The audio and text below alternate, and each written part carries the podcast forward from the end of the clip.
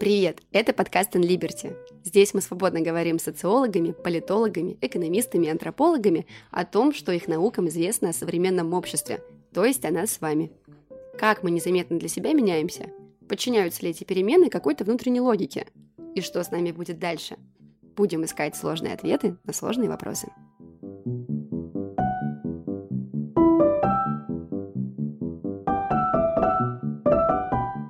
Привет, я Юра Шубин. А я Ксюша Крашенинникова. Сегодня у нас в гостях Максим Мирошниченко, философ, преподаватель Высшей школы экономики, исследователь кибернетики, искусственного интеллекта и биоэтики. Привет, Максим. Привет. Привет. Максим, скажи, когда мы сегодня произносим волшебное словосочетание искусственный интеллект, что мы зачастую имеем в виду под этим? Что вообще можно подписать под это понятие сегодня? Я думаю, что под это понятие можно подписать очень много всего разного, и можно говорить о научных определениях, культурных определениях, каких-то популярных, да, но в целом искусственный интеллект подразумевает некую искусственную систему, которая обладает способностями, которые аналогичны человеческим в плане интеллектуальных, а, деятельных и тому подобное. То есть вот какое-то такое очень общее определение, то есть это некая искусственная система, которая может думать, действовать и принимать решения. Но если заземлить, э, где мы видим искусственный интеллект в нашей какой-то повседневной жизни? Я вот э, сегодня, когда ехал в эту студию, мог столкнуться с искусственным интеллектом? Да, конечно, искусственный интеллект сейчас присутствует повсюду. То есть всякие системы распознавания лиц, система автоматического управления машинами, там всякие устройства в камерах, которые определяют ваши лица, системы платежей и так далее. Все эти системы присутствуют повсеместно. И сегодня искусственный интеллект с нами, в общем-то, сжился, и мы с ним очень успешно взаимодействуем, и мы уже срослись с ним в каком-то смысле. Окей, ты философ, культуролог, исследователь кибернетики и биоэтики, и еще посткогнитивизма. Расскажи, почему вдруг для исследования искусственного интеллекта понадобились ученые-гуманитарии, так скажем? Разве там не хватает э, программистов, э, разработчиков, инженеров, ну, в общем, всех вот этих вот э, технарей? Но если спросить самих технарей, то они, конечно, скажут, что философы не нужны, и гуманитарии вообще в целом бесполезны. Но на самом деле исследования в области искусственного интеллекта, кибернетики и смежных дисциплин, там типа информатики, компьютерных наук, они же на самом деле занимаются философской задачей. Они пытаются ответить на тот вопрос, на который пытаются ответить философы уже более двух тысяч лет. То есть, что такое интеллект, что значит думать, что такое мышление, да, и они пытаются его, собственно говоря, смоделировать, формализовать и воспроизвести на неком искусственном носителе. Поэтому гуманитарии здесь более чем нужны, потому что нам нужно отвечать и как-то реагировать на те ответы, которые нам предлагают все эти дисциплины.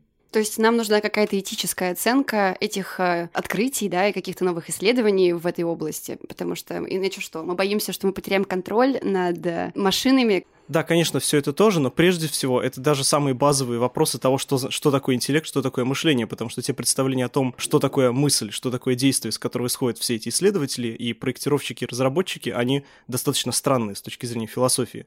Причем они странные с точки зрения именно современной философии, а не классической. Вообще есть такая большая, очень сложная тема насчет предыстории ИИ, и если вспомнить некоторые интерпретации, то исследователи считают, что а, те представления, которые появились в 20 веке, вот внутри всей этой дисциплины, которая создавала некие искусственные мыслящие машины, эти представления были у древнегреческих философов, которые э, исходили из того, что некое абстрактное, развоплощенное, рассудочное рассуждение о мире это некий образцово-показательный случай проявления интеллекта, и, собственно говоря, те представления, которые развиваются представителями вот э, этих всех дисциплин, они в сущности воспроизводят это представление, потому что если вспомнить даже самые первые компьютерные программы, первые, грубо говоря, машины, которые могли там играть в шахматы или в какие-то сравнительно простые игры, то они моделировались на основе представления, что вот интеллект — это способность формально, абстрактно рассуждать, принимать решения по наиболее рациональной э, стратегии, скажем так.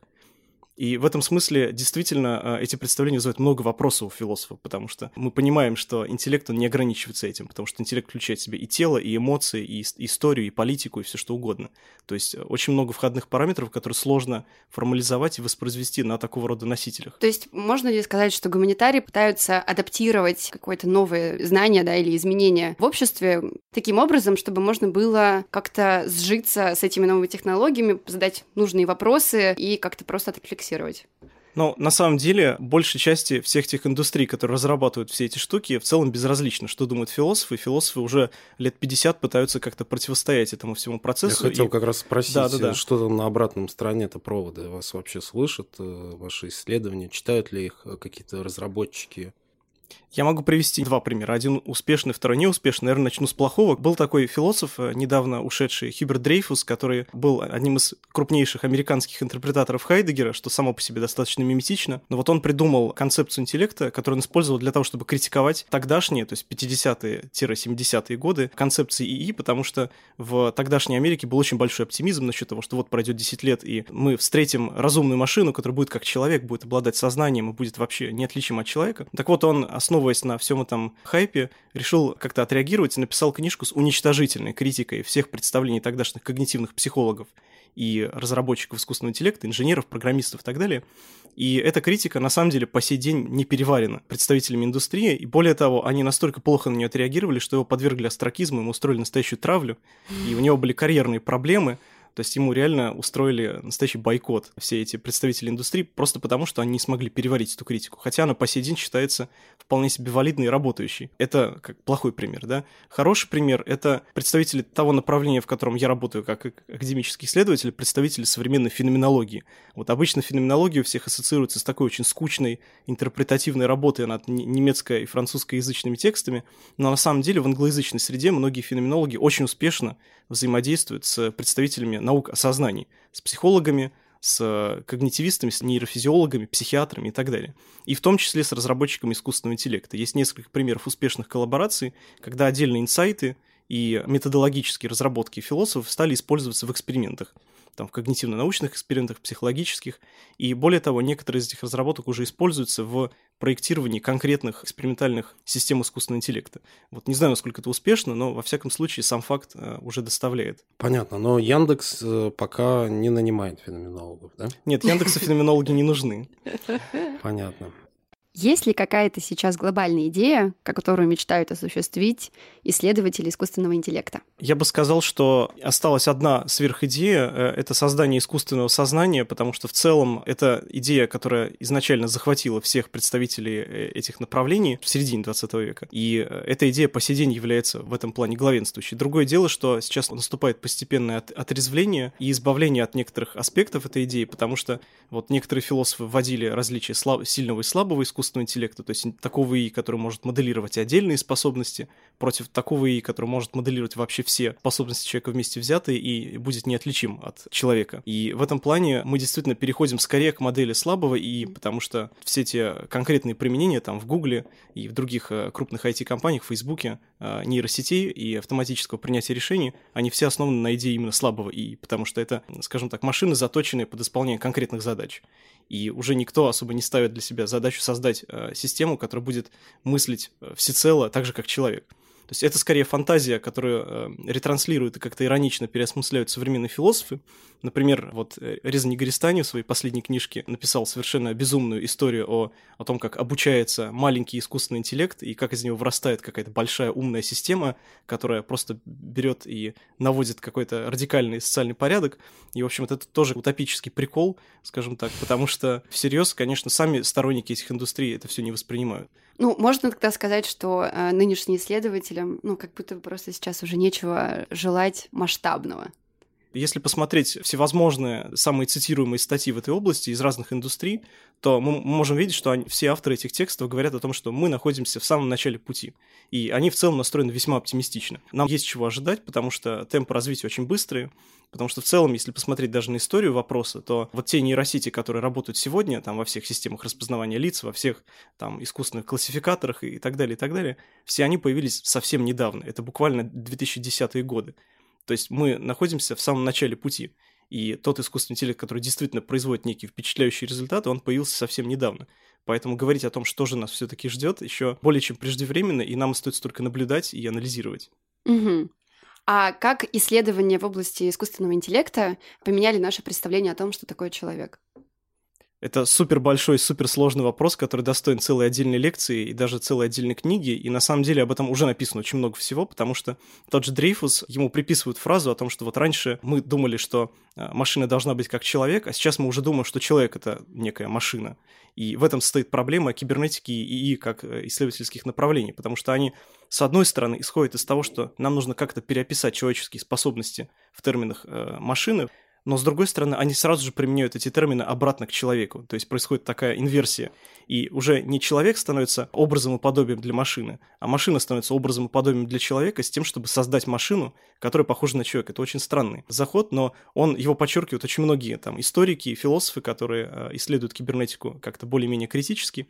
Э, например, говорят о том, что для кибернетики, собственно говоря, из которой исследования и, собственно говоря, и выросли, для нее вопроса о том, разумна ли машина, вообще не было. То есть для них уже было понятно, что разумные машины существуют, и это человек, собственно говоря. И вопрос стоит в том, как научно описать человека так, чтобы это описание можно было использовать в проектировании разумной машины. Ты упоминал проблему сознания и в свете э, разработок искусственного интеллекта. Правильно ли я понимаю, что чем э, больше мы работаем над искусственным интеллектом, тем лучше мы как будто бы понимаем, что такое человеческое сознание? Ответ зависит от того, с чьей точки зрения мы посмотрим на эту проблему. То есть, если посмотреть на это с точки зрения самих ученых, исследователей, проектировщиков, то действительно мы тем, тем лучше узнаем человека, чем больше мы продвигаемся в разработках, собственно, каких-то конкретных мыслящих машин.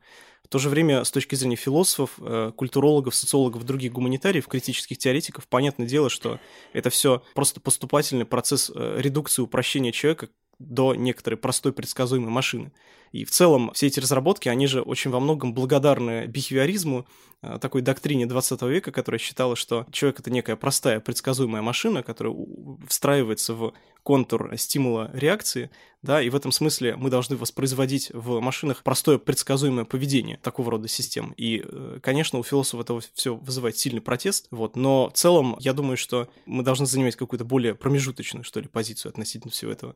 То есть э, в равной степени и правые, и неправые, и философы, и разработчики ИИ кибернетики. Не выходит ли из этого, что если мы получим искусственный интеллект, э, который является носителем сознания, то это будет э, довольно простое сознание какой-нибудь там собаки, это максимум? Или все-таки там мы можем говорить о том, что нет, там появятся какие-то метаописания, какая-то эмпатия, там что-то похожее на зеркальные нейроны и так далее. То есть э, по какой траектории будет развиваться вот эта вот разработка сознания в искусственном интеллекте?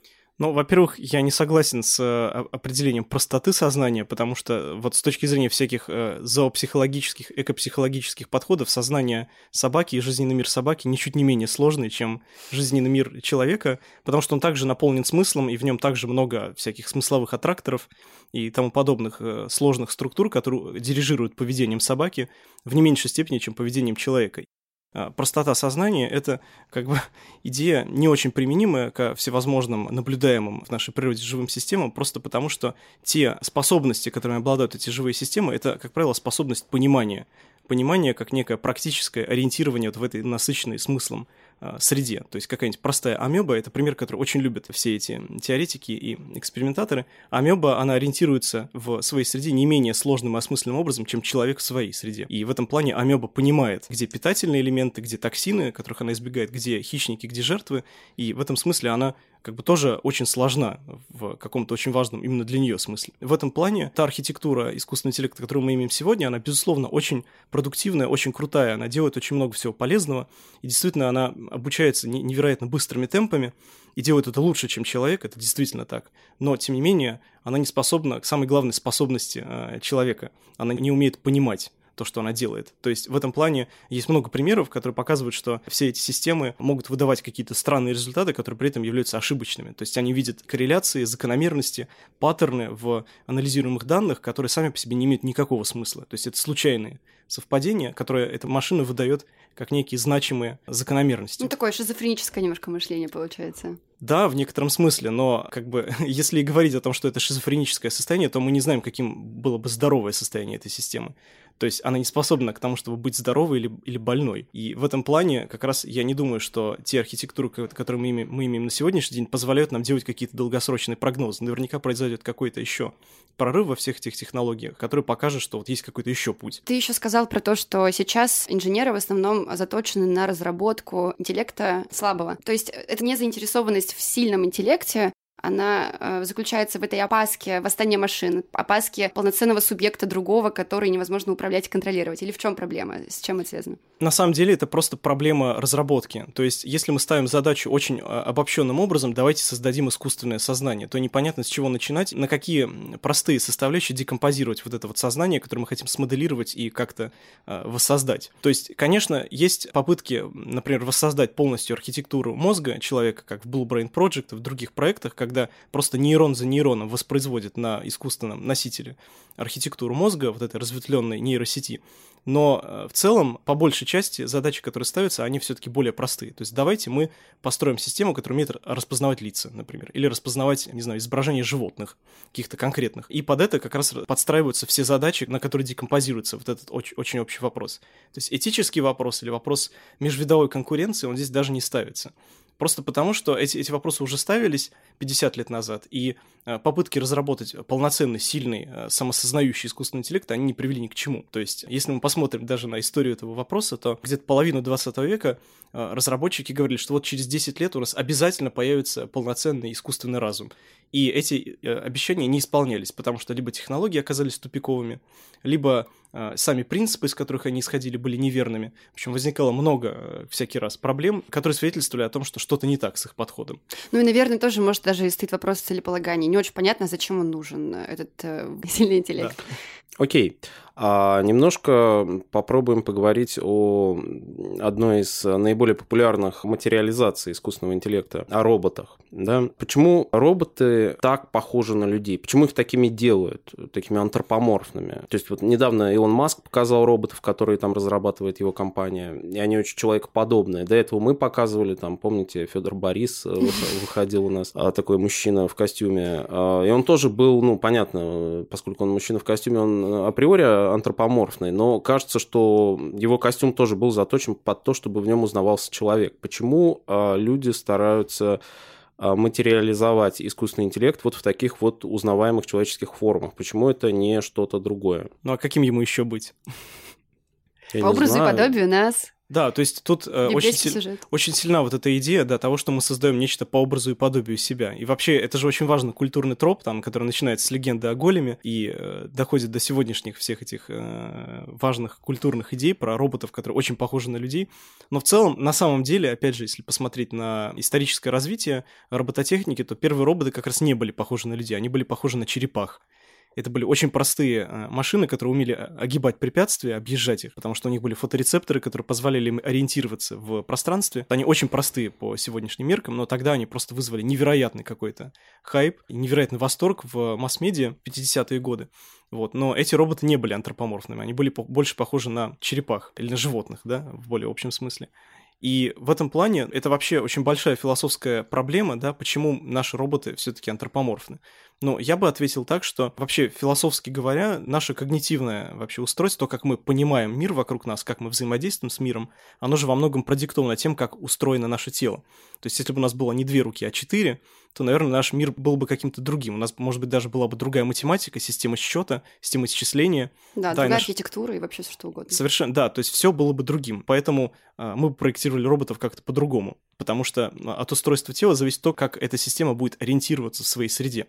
И в этом плане, на самом деле, есть разработки, которые пробуют разные формы роботов и тому подобного. То есть есть какие-то а, похожие на головоногих разработки, это какие-то водоплавающие устройства и так далее. Вся, всякие биоморфные э, разработки тоже есть. Но в целом, да, культурно значимый образ робота — это что-то человекоподобное, вот, но искусственное. А не скрываются ли здесь какие-то архаичные страхи? Ну, то есть э, а, нам хочется как-то, может быть, социализировать нечто другое, вызывающее у нас некоторую опасность с нашей стороны, потому что он не очень похож на нас, мы не очень понимаем, что он такое внутри, и в этом смысле мы наделяем его какой-то плотью, какой-то оболочкой, которая, ну, хотя бы декорирует его под нас. Ну, а насколько на нас похожа нейросеть? Да, тоже большой вопрос.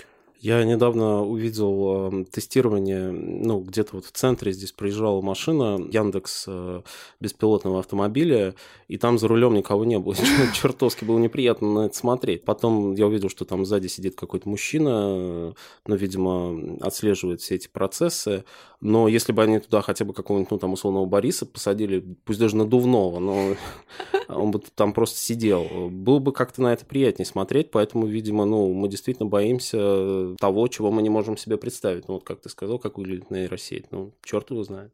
Ну, опять же, нейросеть, например, может э, превращаться в твоего собеседника в интернете. Ну, то есть, допустим, чат-бот какой-нибудь есть. Он имитирует, причем ведь не просто какую-то ну, адекватную, грамматически связанную, да, например, речь, а он э, может туда включать юмор или, допустим, разговорные словечки. Ну, то есть, это тоже все такая имитация жизни, чувственной природы. Мне кажется, что это просто тоже неспроста. Нам так хочется, чтобы в этом во всем, э, ну, может быть, мелькали какие-то признаки жизни. Да, я, я недавно, кстати, разговаривал с умершим актером Филиппом Сеймуром Хоффманом, один из любимых моих актеров.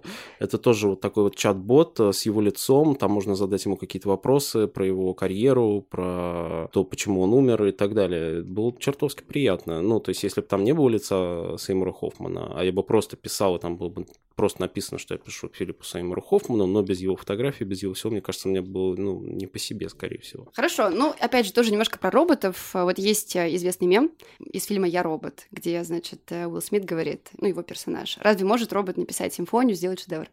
Так вот, а, вот если без шуток, да, можно ли вообще научить искусственный интеллект э, видеть красоту? А, насчет видеть не знаю, но насчет создавать, я думаю, что более чем, потому что в целом там создание музыки а, это же очень такая алгоритмизируемая процедура, можно свести это к набору неких простых правил, которым можно следовать, и в этом плане а, можно научить машину писать музыку, так же как и с визуальным искусством. То есть наверняка все видели все эти изображения, которые генерировали нейросети, которые продаются за очень большие деньги на аукционах, и это уже стало частью реальности. То есть машины способны к творчеству в каком-то смысле. Другое дело, что они на самом деле воспроизводят те паттерны, которым их научили. То есть в этом плане они не способны к креативности, то есть они не способны создавать нечто новое, они умеют воспроизводить некие паттерны, которым их научили в ходе обучения. Такая есть... гипернасмотренность. Да, да, да. Ну, то есть сам механизм э, машинного обучения, он уже устроен так, что нейросети вначале скармливают какое-то количество данных, она учится на миллионах картинок, если, например, идет речь про обработку изображений или про создание изображений, она их анализирует, видит там какие-то закономерности, и потом э, по команде выдает изображение, похожее на то, что она видела. То есть, если ее натренировать на миллионе картинок кошек, то она будет рисовать кошек. И они будут неотличимы от настоящих кошек. Просто. Но там будет какая-то такая неуловимая странность, конечно. Есть много сайтов, ну, где да, есть много да. картинок, да, с э, лицами людей, которых не существует, которые нейросеть просто бесконечно генерирует, с э, картинками кошек и все это как бы уже есть. Ну, то есть, получается, вопрос именно про видеть красоту, это опять, наверное, тоже вот этот э, краеугольный камень про сознание, которого пока еще нет у искусственного интеллекта. То есть пока, наверное, в этом смысле ну, нет почвы, чтобы говорить об этом. Но, может быть, когда-нибудь. Максим, ну вот здесь э, я э, позволю себе еще маленький вопросик по поводу этого. Ты сказал, вот у них нет креативности, они не могут, ну, что называется, творить, они могут воспроизводить какие-то паттерны. Но разве люди не делают то же самое? Просто они воспроизводят паттерны, каким-то контингентным образом эти паттерны во что-то складываются, и выходит какая-то новая, как будто бы новая вещица, и говорят, о, Леонардо да Винчи. Но потом приходят какие-нибудь искусствоведы и говорят, да нет, это на самом деле было не так ново, просто в ту эпоху уже были популярны такие Ну или, может быть, другая аналогия, типа мутации, то есть возникает, исходя из того, что, опять же, уже существует. Ну да, просто из-за большого количества воспроизведений. В чем здесь отличие, вот все-таки, если концептуализировать э, человека все-таки как тоже робота. Почему человек может творить, а искусственный интеллект не может. И что такое креативность в этом смысле? Это вопрос тоже заслуживающий отдельной лекции, но я бы ответил так, что, видимо, креативность, из которой я здесь схожу, она подразумевает отсылку к, с одной стороны, интуитивности, то есть такому случайному нащупывающему действию, которое не ориентировано на рациональность, а ориентировано на какое-то такое, как бы, слепое действие, скажем так. И, с другой стороны, это то, что предполагает, скажем так, спонтанность то есть непредвиденность действия. Вообще философы, э, там, феноменологи некоторые современно говорят про очень важную роль спонтанности и в социальном действии, и э, в эстетическом пространстве, скажем так. И в этом плане я думаю, что ИИ пока что не способен именно к таким действиям. То есть, грубо говоря, то искусство, которое делают нейросети, оно основано на обучении, на воспроизведении того, что уже сделано. А создать что-то новое – то есть что-то, что хотя бы как-то отличалось от тех паттернов, которые она обнаружила в тех изображениях, которые эту сеть научили, сеть не может. Ну, то есть, да, она не способна к спонтанному действию в этом смысле. Ну, то есть такая, можно сказать, что человеческая слабость становится человеческой силой. Ну, импульсивность, спонтанность — это иногда вещи, за которых журят людей. Ну, хорошо, и, наверное, тогда тоже вопрос, э, опять же, немножко про утопию, чуть-чуть этого коснулись, э, хочется в этом подробнее поразбираться. Вот некоторые возлагают надежды восстановить справедливость в мире через искусственный интеллект. Там, условно говоря, посадить его в кресло судьи, в парламент, сделать из него HR, который набирает сотрудников, ну и так далее. Но опять же, да, как мы уже говорили, искусственный интеллект учится у нас, а мы несовершенны. В общем-то, в этом есть такой порочный круг. Мы, опять же, помним все эти случаи с чат-ботами, расистами или, например, с голосовым помощником, который поддерживает поддерживает домашнее насилие, ну и так далее. В общем-то, ставит ли это крест на утопии справедливого мира благодаря искусственному интеллекту? Ну, на самом деле не ставит, потому что, опять же, в 20 веке были попытки, например, автоматизировать экономику, там в Чили, в СССР были более-менее успешные, ну, в Чили более успешные, а в СССР менее успешные попытки, используя а, тогдашние компьютеры, полностью автоматизировать плановую экономику. Вот, и от этой идеи отошли впоследствии. Ну, то есть, на самом деле, это уже было, и то, что сейчас опять говорят о том, что нам нужно, например, полностью автоматизировать экономику, например, избавить человечество от каких-то нудных и рутинных профессий, да, чтобы роботы все это делали, и создать полностью автоматизированный лакшери-коммунизм, это было и будет воспроизводиться так или иначе, пока мы не придем в очередной раз к пониманию некоторых тупиков э, и сложностей в, реализации этой идеи. Потом мы опять к ней вернемся. Ну, то есть, видимо, у этого есть какая-то циклическая динамика. Ну вот экономика понятно, это действительно очень рациональная область э, знания. Но вот опять же, если мы говорим про какие-то этические кейсы, вот все, что касается той же самой политики или судопроизводства, вроде как здесь можно добиться какой-то беспристрастности, но опять-таки, поскольку искусственный интеллект — это отражение нас, то всегда есть какая-то вероятность того, что, возможно, он научится не тому, научится плохому у нас, и в итоге будет просто порочным продолжением нас же. То есть, если бы мы сейчас захотели создать искусственный интеллект для администрации президента России, то есть хотели бы сделать это по уму, с этическим кодексом и так далее, там бы все равно появился там, Сталин, Путин и, и, и же с ними. Или там бы появился, ну, там, не знаю, Махатма Ганди, Э, кто там был еще.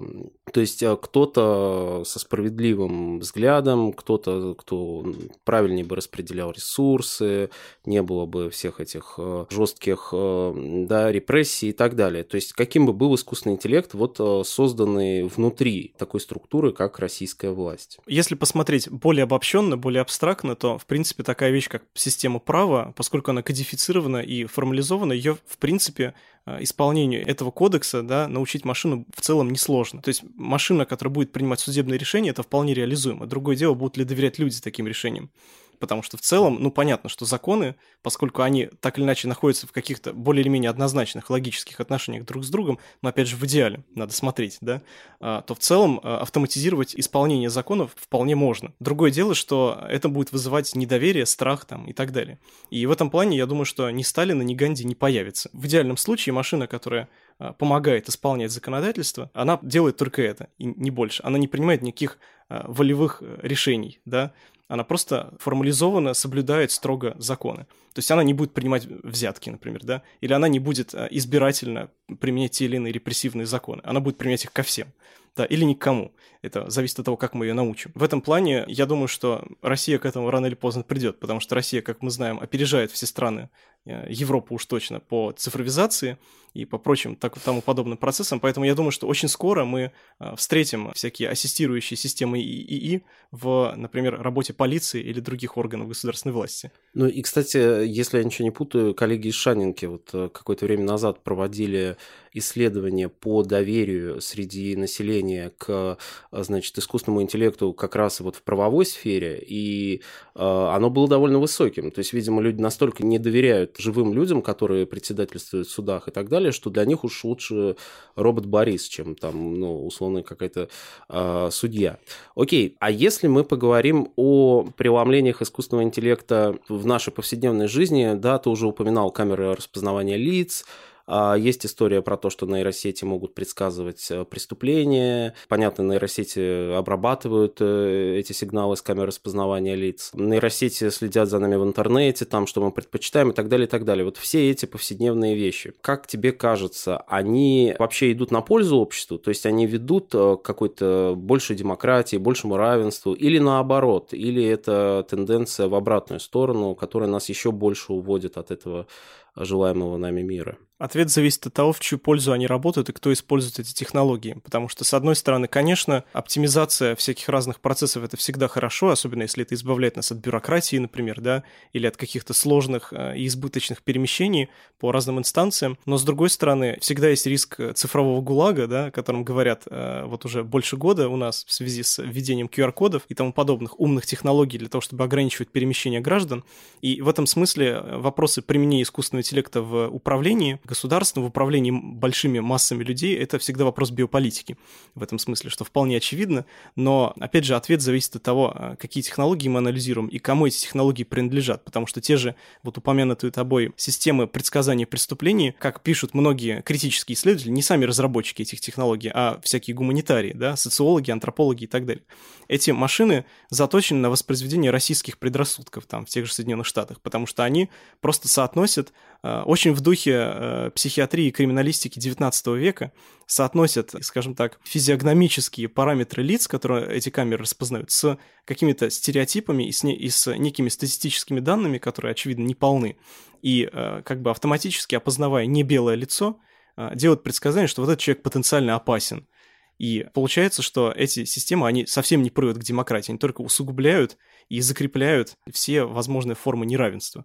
И более того, я недавно видел текст одной исследовательницы о том, что система распознавания лиц там в Соединенных Штатах, они не настроены на то, чтобы опознавать лица трансгендерных людей, потому что они не опознают их ни как мужские, ни как женские. Но они просто не умеют, они не научены на таких данных. То есть, опять же, это вопрос о том, на каких данных тренировать эти сети и с какими установками изначально их проектировать.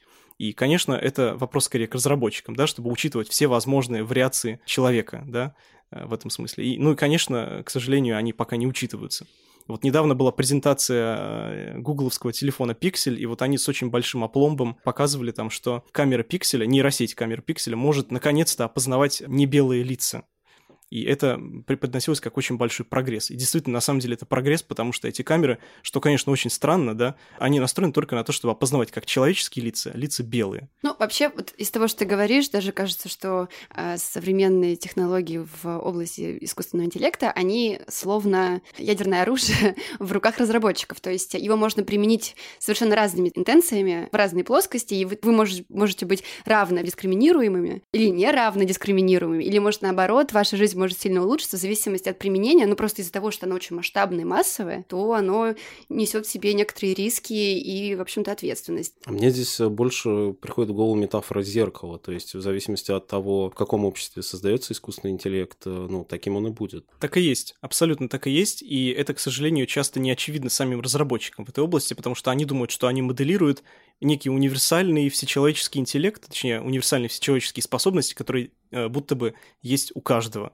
На самом деле это, конечно, не так. В общем, искусственный интеллект таков, каким его видят разработчики в том или ином конкретном обществе. То есть, грубо говоря, искусственный интеллект, разработанный там на глобальном севере, да, он выглядит по-другому, чем искусственный интеллект, который, возможно, будет когда-нибудь разрабатываться на глобальном юге. Потому что представления о разуме, о рациональности, о действии, они совершенно разные в разных культурах. И это как раз то, что пока неосознанно до конца представителями этих индустрий, я думаю, что в будущем как раз это будет одним из интересных направлений. Ну да, пришли к концу нашего разговора к тому, что действительно неироничные гуманитарные науки реально могут иметь большое значение и влияющие в том числе на нашу жизнь, в общем-то, во всем, что касается, казалось бы, не гуманитарных дисциплин, не гуманитарных исследований. Круто, круто. Спасибо большое, Максим. Спасибо, Максим, за интересный спасибо. разговор. Спасибо. 11 ноября в InLiberty стартует онлайн-курс Максима Мирошниченко «Что такое искусственный интеллект?». Попробуем разобраться, как складывалась история развития искусственного интеллекта, как ИИ влияет на нашу жизнь и что нас ждет в недалеком будущем, когда машины станут еще более сложными. Учитесь свободно вместе с InLiberty.